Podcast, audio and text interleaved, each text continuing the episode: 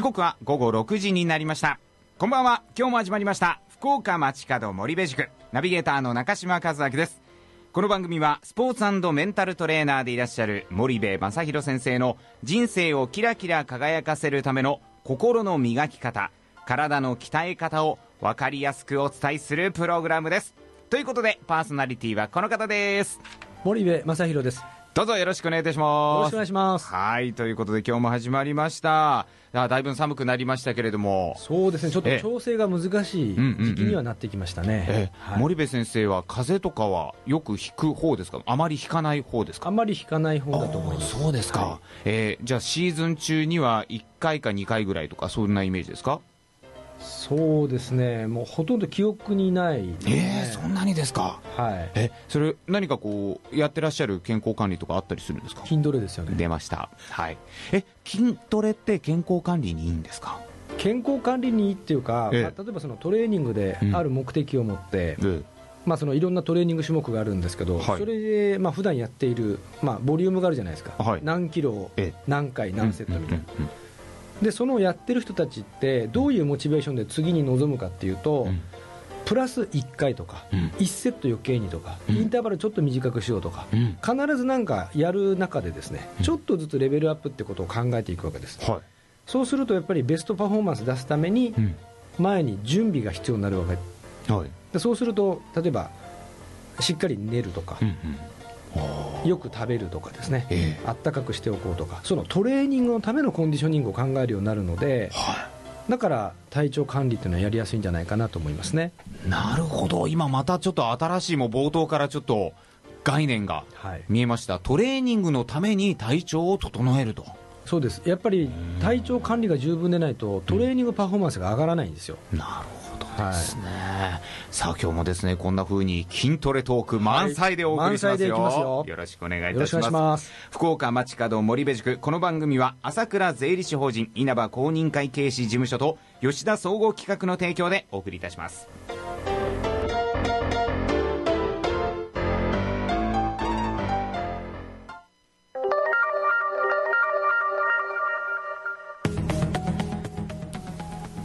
コミテンスタジオから生放送でお送りしています。福岡町角森部塾パーソナリティはこの方です。森部正弘です。はいということでございますけどもね、はい、えー、何ですか？トレーニングをするために体調を整えるそんなことがあるんですか？いやもうそれはトレーニングやってる人からしたら普通のことですね。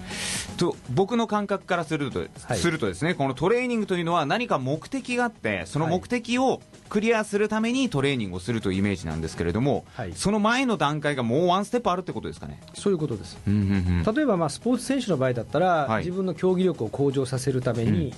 不足している筋力とかですね、うんうん、パワーとかをつけるためのトレーニングってことをやっていくわけですけれども、えーそれにしてもやっぱりベストコンディションでないと、トレーニング全力でできない、そうすると当然パフォーマンス上がらないわけです、トレーニングのパフォーマンスが上がらないのに競技のパフォーマンスが上がるってことはありえないわけですね、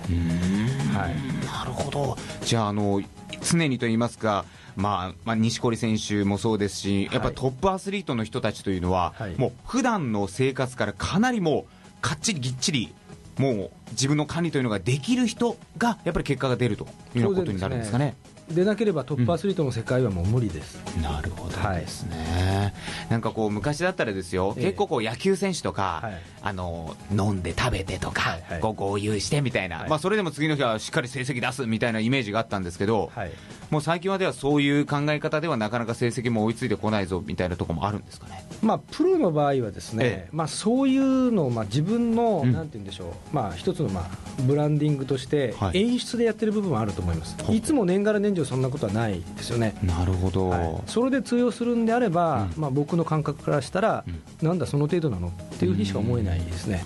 なるほどですね、はい、そういった意味で言うと森部先生の場合ですね、ええ。トレーニングは何のためになさってらっしゃるんですか？そうですね、まあ、自分の可能性の挑戦ですね。可能性の挑戦、はい、通常であれば、まあ、僕の年齢ぐらいになるともう体力なんてどんどんどんどんなくなっていってるわけですよね、うん、まあ、僕今年50なんですけれども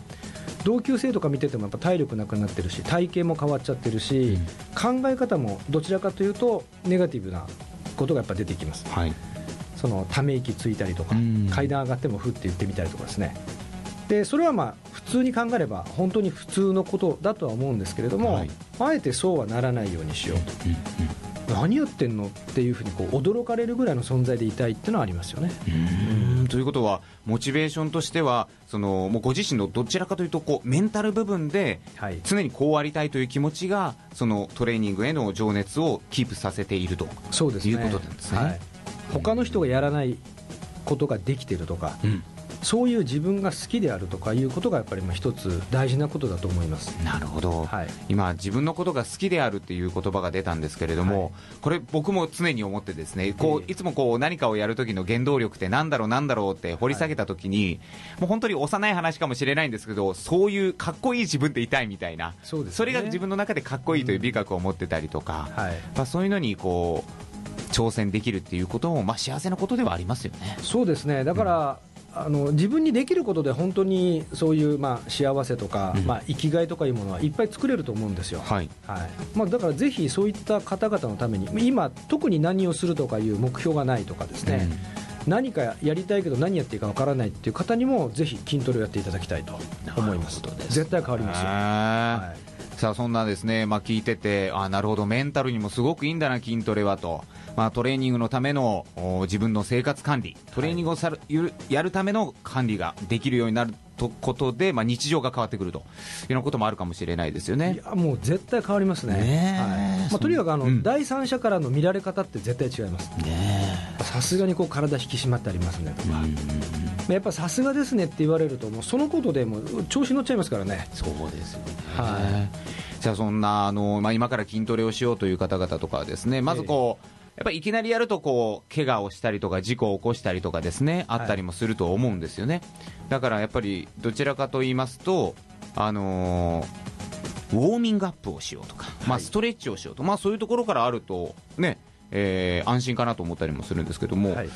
やっぱこうどういうストレッチがいいとかって森部先生からお伝えしてるのってあったりするんですかね、えーと、競技選手が自分のその体のケアのためにやるストレッチとかであれば、まあ、そのための時間ってやっぱ取っていかないといけないんですけど、え一般の方々の場合は、ストレッチなんか必要ないです。ストレッチが必要ない、はいえー、アキレス腱とか、はい、やっぱこう開脚とか、はい、屈伸とか、はい、必要でしょ？必要ないですね。どうしてですか？時間の無駄です。いやいやいやいや筋肉を動かすときに、やっぱそれは必ず腱が一緒についてるわけじゃない、筋が、はいはい、やっぱそこはちゃんと柔らかくこう伸ばしとかんと、いきなりそんな負荷をかけたりしたらこう断裂とかしちゃいますよ。いやいや、そもそも伸びないです。ほ？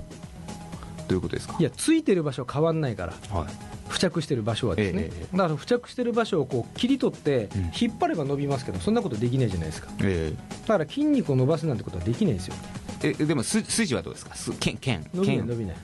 え何のためじゃストレッチってやるんですか？ストレッチですか、はい、いやよくわかんないです、ね、いやいやそんなバカな。競技選手の場合のストレッチっていうのは、はい。はい、止まった状態でやらないですよ。競技の前とかだとダイナミックストレッチって言って動きながら、要はそのこうダイナミックに動かしながら、その体を柔らかくしていくってことをやるんですけど、血液の流れを起こすわけです、だから通常皆さんが思われているストレッチっていうのは止まった状態で引っ張ってるんですよね、そうすると体温も上がらないし、はい、血液の流れも全然増えないので、はい、ウォームアップにならないです。へはい、でその状態でじゃあストレッチやったから重りかけましょうっていうことで、負荷をかけると逆に切れますよ、へはい、怪我は増えます。えストレッチしない方がいいんですか、うん、ウォームアップとしての考え方でいけば、はい。そのやる種目の軽いやつから、はい、ちょっとずつ重りを上げていくってやり方の方が正しいですね。はい、これはもう得意性の原理って言って、はい、もうその全世界共通の知識です。得意性の原理。はい。えー、得意性の原理。あのこれはこう噛み砕くとどういう意味と言いますか？運動の効果っていうのは、はい、それに類似したことでなければ、はい、その効果として現れないということです。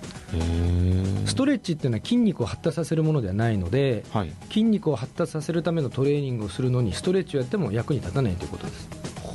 その事故とか怪我とかどっかひねるとかそういうのには全然それは予防とかにもならないと。ならないですね。そうなんですね、はい、使った後に筋肉がもうパンパンに張ってる、えええ、これを元の長さに戻すためにストレッチをするというのはこれは意味があります。ほう、はい、筋トレ後のストレッチは意味がある。意味がある。だけど、ええ、その筋トレもその普通にこうジムでやるようなトレーニングの場合だったら、スピードがあんまりないので、え、まあ、仮にストレッチをやってもそんなに影響がなかったりとかするんですけれども、はい、例えばバスケットボールとか、うん、サッカーとか、うん、バドミントンみたいにこうあの瞬間的に体重移動をこう、左右とか前後とかに、まあ、繰り返さなければいけないような競技で、運動前にこうしっかりストレッチをして伸ばしたりとかすると逆に怪我が増えます。止まれなくなっちゃいます。力が入らなくて。そうなんですか？そうそう。だってストレッチ何のためにするかっていうと目的としては緩めるためにやるんですよはい、はい、リラックスするために、ええ、だ力出ないじゃないですか。はあ。ストレッチって腱を伸ばしてるんじゃなくて筋肉にアプローチしてるもんなんです筋肉にアプローチです。腱は伸びない。そうなんですね、はい。あもう何もかもが違いますね。違いますね。あの足とか広げて体が硬い時ちょっと足を広げて前屈すると痛たたたたたってなるじゃないですか、はいはい、あれ腱が痛いんじゃないんですか？いやいや、えー、痛みを感じてるところって腱だとか、まあ、そのもちろん筋肉とかも、ええ、その痛みを感じてます、はあ、で痛みを感じてる状態でやっても効果出ないんですよ。はい。普通痛いってなったらこう筋肉緊張して余計硬くなってしまいますから、はいはいはい、硬くなると腱が引っ張って逆に縮みやすくなるんです。へえ。ー、はい。そうなんです、ね、そうなんです。いやまたこれ目から鱗でした。じゃあこれからですね、はい、筋トレをする場合は何もせずにいきなり腕立てとか腹筋とかスクワットとかをやってよいと。やっていいですね。じゃあ、あのー、そういう今あるようなですねこう体を伸ばしたりとか開脚したりとかいうストレッチが必要な時っていうのは、えー、トレーニング後。トレーニング後かトレーニングの合間です。合間。セットの合間に、はい、その使ったところを、まあ、リセットするためにやるとはい、だから体が温まってないのにストレッチやっても意味がないわけですよ。そうなんですね、はい、まずやらなければいけないのは血液の流れを良くするということなのでとにかく動かすということなんです。そうなんですか、はい、で例えば寒くなってきて急に動いたら危ないんじゃないか、ええ、ちっちゃな動きから始めるといい。少しずつ。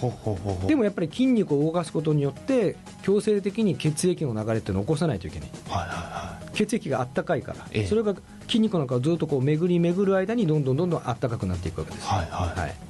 ということは例えば草野球をします、冬サッカーをしますとか、まああのまあ普段そのプロスポーツとしてやってらっしゃらない方で、ですね、はい、じゃあ何かスポーツやろうっていう時に、は始めるとき、みんなでこうアキレス腱伸ばしたり、うんとかするじゃないですか、はい、そうじゃなくて、小さく、例えばサッカーであれば、ちょっとその場で駆け足をするとか、